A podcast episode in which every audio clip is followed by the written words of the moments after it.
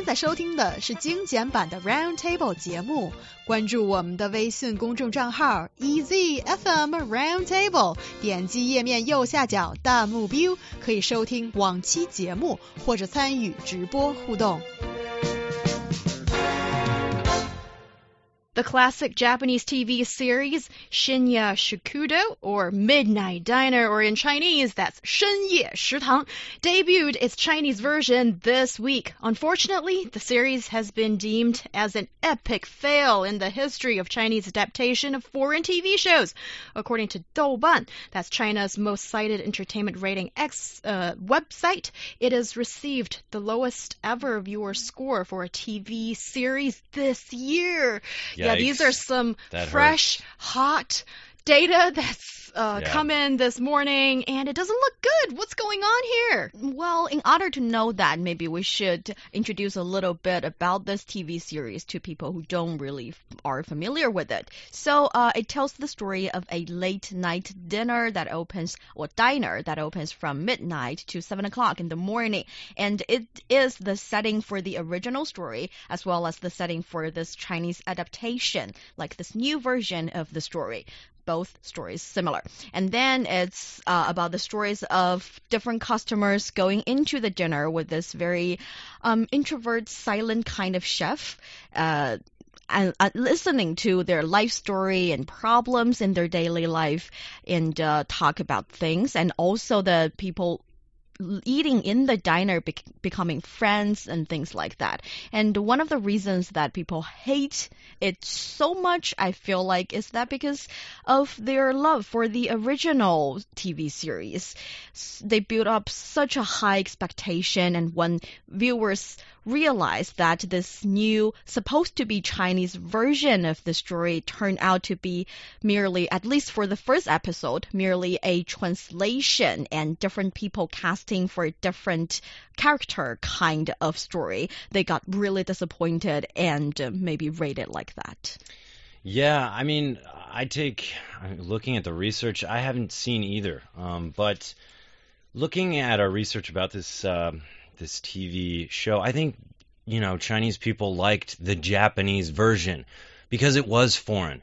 But it's like uh, now we're seeing, and we'll get into this, but it's like China in this TV sitcom is trying to be Japan in so many different elements, whereas they're not being themselves. You can take this late night diner uh, mentality, which I don't even know if Japan can claim is originally theirs, um, and say that you know you can take that and make it Chinese, put a Chinese twist to it, because just like you'll you know so many of the elements, I guess Huang Lei, this leading actor in the series, he's dressed like uh, I guess the chef in the Japanese version. Uh, the the restaurant itself, the diner itself, is decorated like an informal Japanese place. I guess you know some of the food just wasn't up to snuff, like uh, almost ramen noodles. You know those the the ones you just pour hot water into. Uh, really didn't try to kind of uh, take this plot, this theme, and translate it well to the Chinese culture. Like I would imagine, you know, if I was going to try to do this, I would say, okay, you know, let's we we want this chef, this strong silent type. He's here to help you get through your problems by cooking you some comfort food. Ooh. You know, and then maybe people go in there from different backgrounds all to get something to eat late at night, but you know, anybody that's eating late at night probably is doing it because they can't sleep or they're really worried about something. They have problems, right? But different problems. So all of a sudden, you know, you could just have maybe this be some kind of place like a Shaokao place. A lot of those places stay open, you know, and the guy's like, one of the dudes walks up and he's like, hey, uh, do you got any, uh, do you got anything to eat? He's like, I sure do. Oh, what do you need? What happened, buddy? What are you doing here? You know, something like this in Chinese and have this kind of thing play out, but the guy's problems make them Chinese problems. The guy's food he orders, the Shaokao, the beer maybe he follows up with, make that a very Chinese thing because that's how people relate to it. You know, when you're watching somebody else's take on a TV show, that's cool. But then when you add all these Chinese actors and, uh, you know, half Chinese elements, half Japanese elements, I think people just get confused. What are you trying to do here? You know, one foot's in the water, one foot's not. And that just, I think that's often a really bad way to make a show. Yeah, You and know. I would say it's mostly one foot in the Japanese water by Yeah. the by the look at what this Okay, is okay. uh, shown. Yeah. And um, also these days, so many people can get all the information or entertainment product that Mm. they want on the internet, and so many people who are already fans of the original Japanese uh, TV series. Uh, Shinya Shokudo, Mhm. and also those who have checked out the South Korean adaptation. Ah, yeah. Um, they're already very familiar with the setting, the storyline, and I think everybody's looking forward to a Chinese version of it, especially when you've Well- got an all-star cast. Right, and but- Mr. Huang Lei, he is a big star. People like him, but this time it seems like his his fate hasn't Well- gone so uh, promising for let's once. Let's not just blame this production team because uh, I mean definitely a lot of the blame falls on them, but uh, they purchased the copyright of the original Japanese TV series, but the Japanese side had some requirements for the adaptation. They said, "Yeah, you can buy it, but uh, we want the chef." To be played by Huang Lei, and he has to have a scar on his face or something like Yeah, that. Yeah, just like the Japanese yeah, version. Um, the original setting of the chef uh, has no special background. I guess the the chef can't have like a special side story or background to him. Um, the show still needs to pay attention to the lives of grassroots people, uh, but they promise to make changes to the stories and food to adjust to the, cha- the the taste of the Chinese audience. Yet I don't even think that happened. Basically, the point is they bought this this copyright, this intellectual property to do this, yet there was these additional clauses saying you have to do it kind of our way. We have these demands. Yeah. Which is just it's that's a little weird for me. On top of that, the director claims in an uh, interview that he has little right to say no to the advertisements being implanted into his work, and that is one of the reasons uh, viewers hate it. Yeah. So he's like, I don't really have much power or a lot of say to this. Well, that's interesting, and also we'll go into a bit more detail in a second into Mm. why it didn't really pan very well here in Yeah. China. But certainly, I think the Japanese people are very, very uh, protective of the original story and the copyright to it. So I can actually, Ryan, I can understand sometimes um, when you want your brain baby, your brainchild, to look a certain way, and there it shouldn't have three eyes, and I'm certain about that, and it can only have two, or maybe with this um, story, like the main character can't have Yeah. uh really outlandish or something I mean, of, but of who, a who background. can put a copyright on a diner that people go to late at night? And I don't even think Japan. You know, if you're going to start copyrighting everything, I, you know, I was Was going to talk about this in a little bit, but like the American Diner, this started in 1942, right? With a, you can even see the famous American painting called Nighthawk, uh, which was oil canvas painted in 1942 by Edward Hopper, one of the most recognized American paintings, right? People come into these kind of formal establishments to get something to eat. Yet I think the uh, U.S. has had great influence on Japan, and maybe why you see something like this.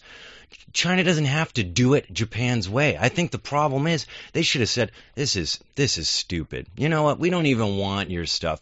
You don't have a copyright on diners and people getting a bite to eat late at night. So whatever, we're going to blow your your diner story out of the out of the water because we got the consumer audience and we don't want to follow your uh your your storyline because we can come up with better storylines.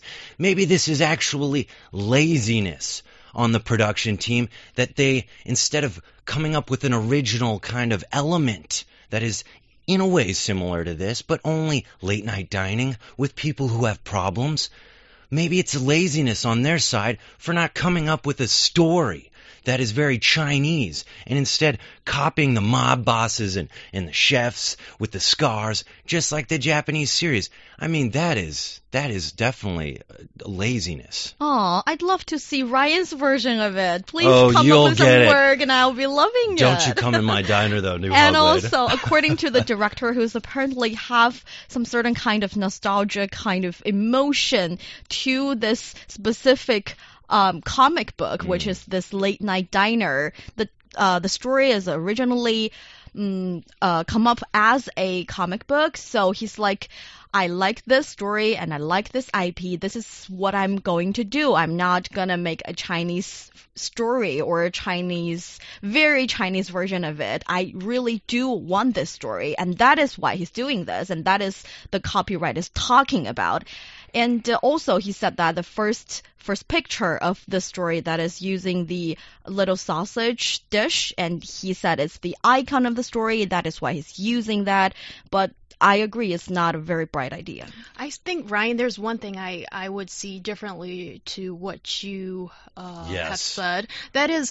Um, first of all, I think it's a good thing that the Chinese production team actually purchased using the copyright of the original Japanese manga where Hmm. all this started from. So it's not, and it happened to be called Late Night Diner. And this is a wonderful idea. The late night and diner put together. Think about this. I think this is the part that strikes with anybody who's lived in a city. That is, you live in a huge city. You feel you might be like one you're you're like um one small uh entity that nobody really recognizes you and you struggle to make a living and find a career or just barely making ends meet and you feel lonely in a big city and during the day you don't feel much because you're busy with your life. At night deep in night when you feel vulnerable you feel lonely and there is a safe sanctuary for you to go to. It not only heals your uh, soul but it by um uh, uh, uh, pleasing your appetite that is what, this you're story is about What you're describing is nothing new or specific to Japan. Like I said, you, you should look at this 1942 painting. What you're talking about is nothing that necessarily existed or originated, I think, in Japan. What I'm saying is you can't claim IP on the late night dining habits of people around the world, right? that's and not how the copyright well, exactly. So why not use that instead of buying somebody else's story? Make your own story revolving around similar elements that you can't really IP on, right? So like late night dining, right? People that eat late at night probably are doing it because they're seeing some problems, right? And to have one person, it doesn't have to be the chef, but maybe the staff, the waiters, these kind of things. I mean, you can make a really great story without having to buy somebody else's story. Well, Nyoholian, do you think this is lazy or maybe it's playing on a clever existing um, copyright but I- didn't go well? I think they do, well, they did have their angle because this has been already very successful and a good IP, and that is why they wanted to, In Japan, though, uh, in China as well. yeah, because it's popular well, online. pe- people like watching games of Thrones and stuff all around the world. But I'm just saying, like, you can have your own version of it if you like yeah, it. like I said, you're right, and I would love your version, but apparently this director wanted to build upon the original story, and uh, I think only because he wanted to build upon something doesn't make it wrong. He can he can make a good adaptation, a good Chinese one, but it well apparently failed to. Yeah, I think during the uh, phase of adaptation, as we speak, there's a lot of attention that needs to go to the different aspects of what Mm. makes it successful. First of all, how do you localize the story? Second of all, how do you make the props, the setting all look believable in a completely different country's context?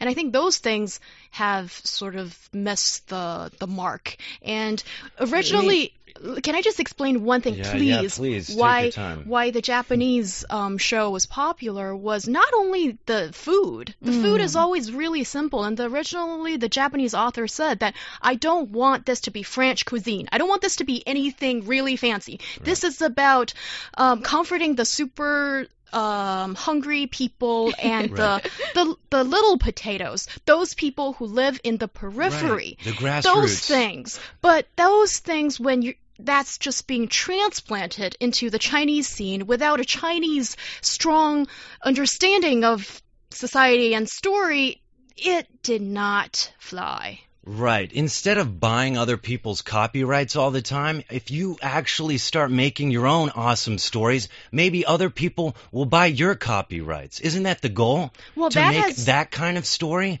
Or are you always going to buy somebody else's plot and just put in these Chinese elements? I think it could be really exciting if you make a very China specific late night dining scene.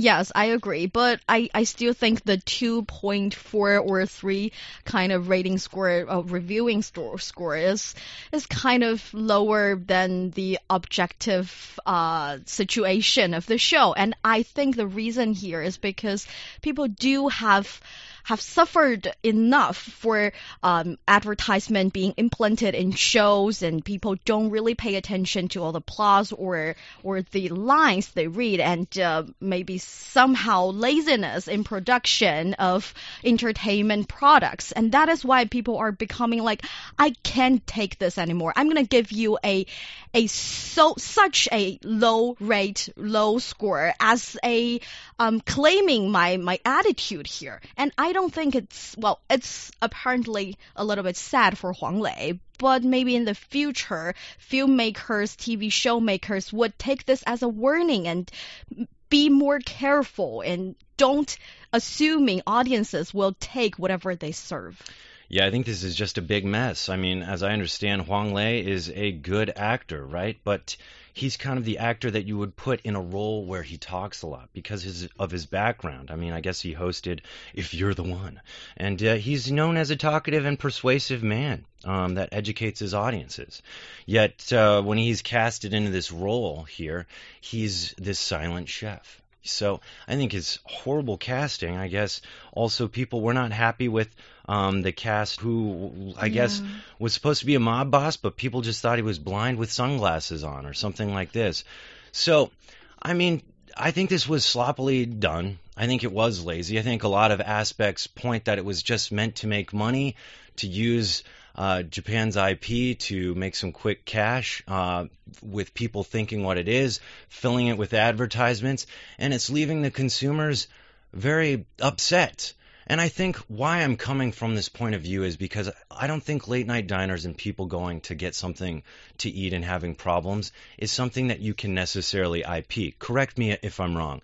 So I think there's a lot of cool, creative ways you can do that. If you want to innovate, you don't buy other people's IP, you create your own. Okay? And so that's what I think should be done here. And that's what will do real justice to the Chinese people that you're talking about, Hyung, the grassroots people, the real people that really live in China that will be able to relate to your IP, and maybe other people can adapt that. Yeah, well, but you can't see from one unsuccessful example of adaptation to of a foreign TV show to say where's that a successful adaptation. Well, there's a lot of successful original content that has actually been exported to South Korea. For example, Bu Bu Jingxin, that was a very oh, yeah. popular Chinese TV series. I think it's called Treading Every Step on Ice. If maybe that's not the best uh, translation, but that's what I've got so far. And that was made into a South Korean TV show, which was also pretty popular, but difficult to emulate the kind of success it had in China. And that was original. And here we have um, a adaptation that didn't go uh, well, and there's a few other examples as well. So I think this shows that just and there's one thing I don't think we should criticize people for wanting to pay money and buy the copyright of making something that's already successful in another country. Yeah, but you're buying a copyright with all these restrictions, basically saying you can't do this, you can't do that, you can't do this.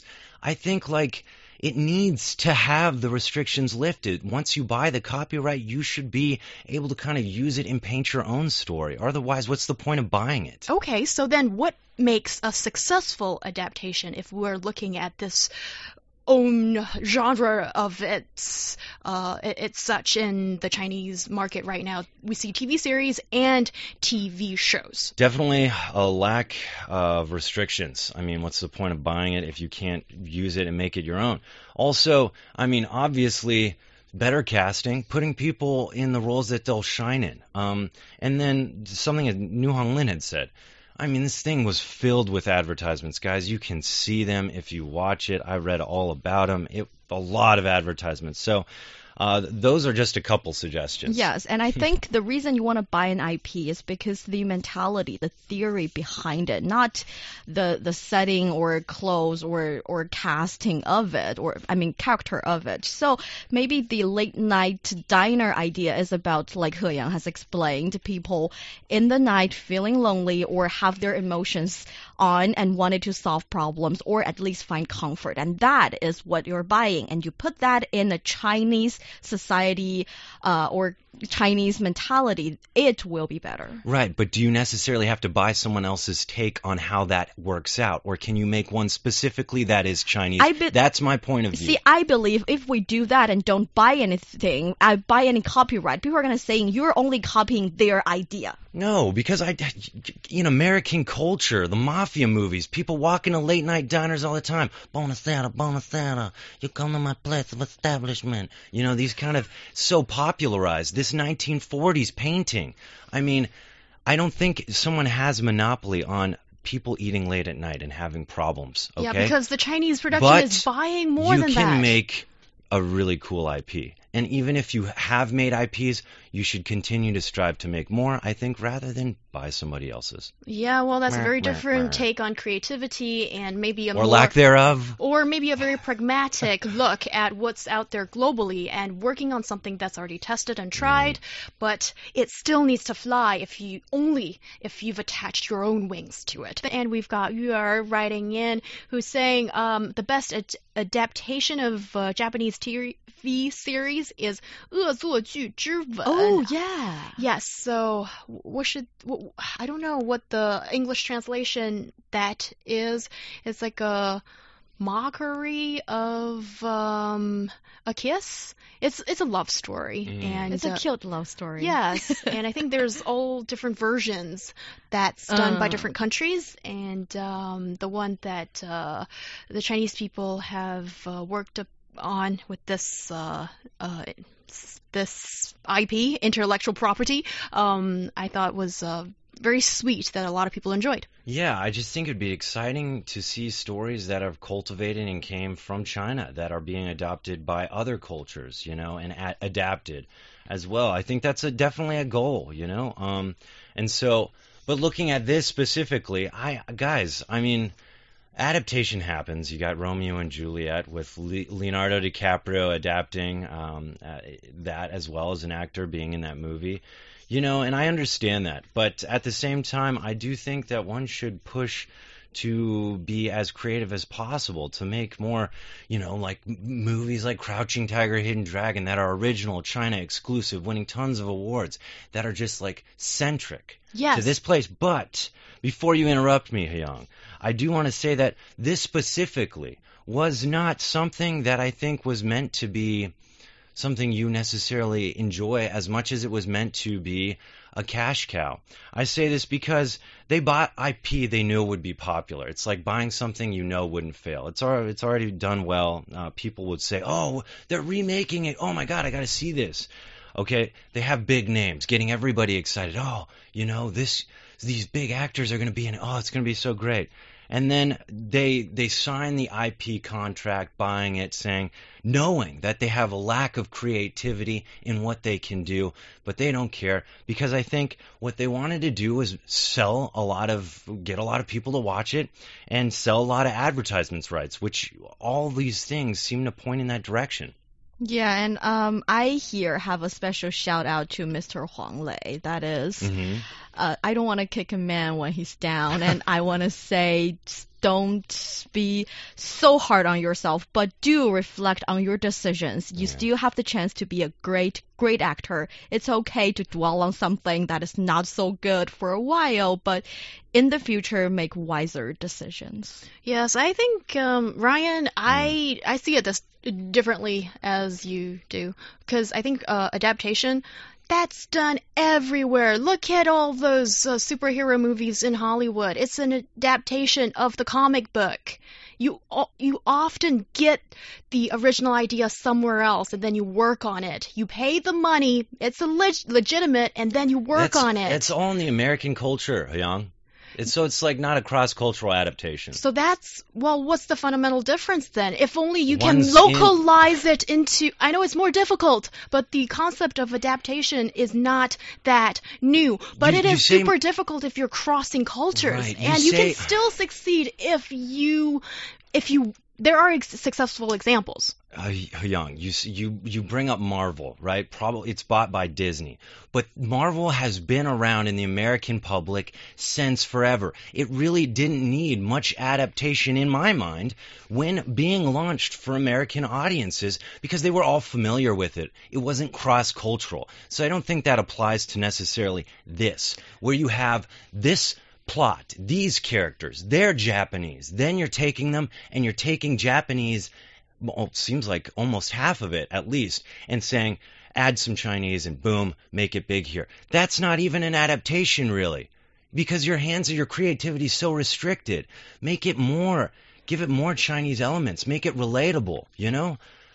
This kind of thing. So I think we're we're arguing about what we consider uh, good adaptation. Yes, and I think that is definitely the answer that the Chinese uh, market needs to to work on because you've spent so much money on the uh, intellectual property from the uh, original people, and then it did not pay off. So that is not the kind of model But- that is sustainable. But I think what we can agree upon is this maybe wasn't the best. this was not uh, good, but I would want to defend this type of artwork because I think it has some merit to it. And I can even give you an example of Ryan Price, Mister, as you know, with Martin Scorsese, The Departed. That was a 2006 American film. That was a uh, adaptation of the 2002 Hong Kong movie Wu Jiandao, The Oh, Infernal yeah. Affairs, and then the story plot was similar, but all the um, characters have been changed and the setting has been changed. The context has been changed to fit the American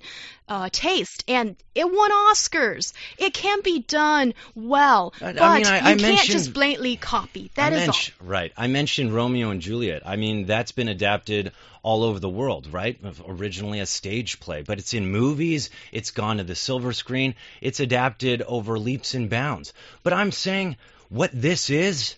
I mean, yes, but wouldn't it be better if all these things are being sold to other countries. IPs are being created. Uh, more departeds are happening. More people are adapting what you write. Isn't that a goal that should be sought after instead of just buying other people's IP? That's what I'm saying. You actually listed, I think, something that supports my argument. China making some awesome IP and Martin Scorsese buying it. I'm not saying that that's adaptation's wrong. I'm saying it's pretty good when other people are adapting your stuff. Yes, and I'm not arguing against that you shouldn't come up with original content. That is what we strive to do Let's- every day. And Let's get happy. Yes, and um, but I think it is also useful to think Yeah, outside of the yeah, box and yeah. explore different kinds of ways to show your creativity.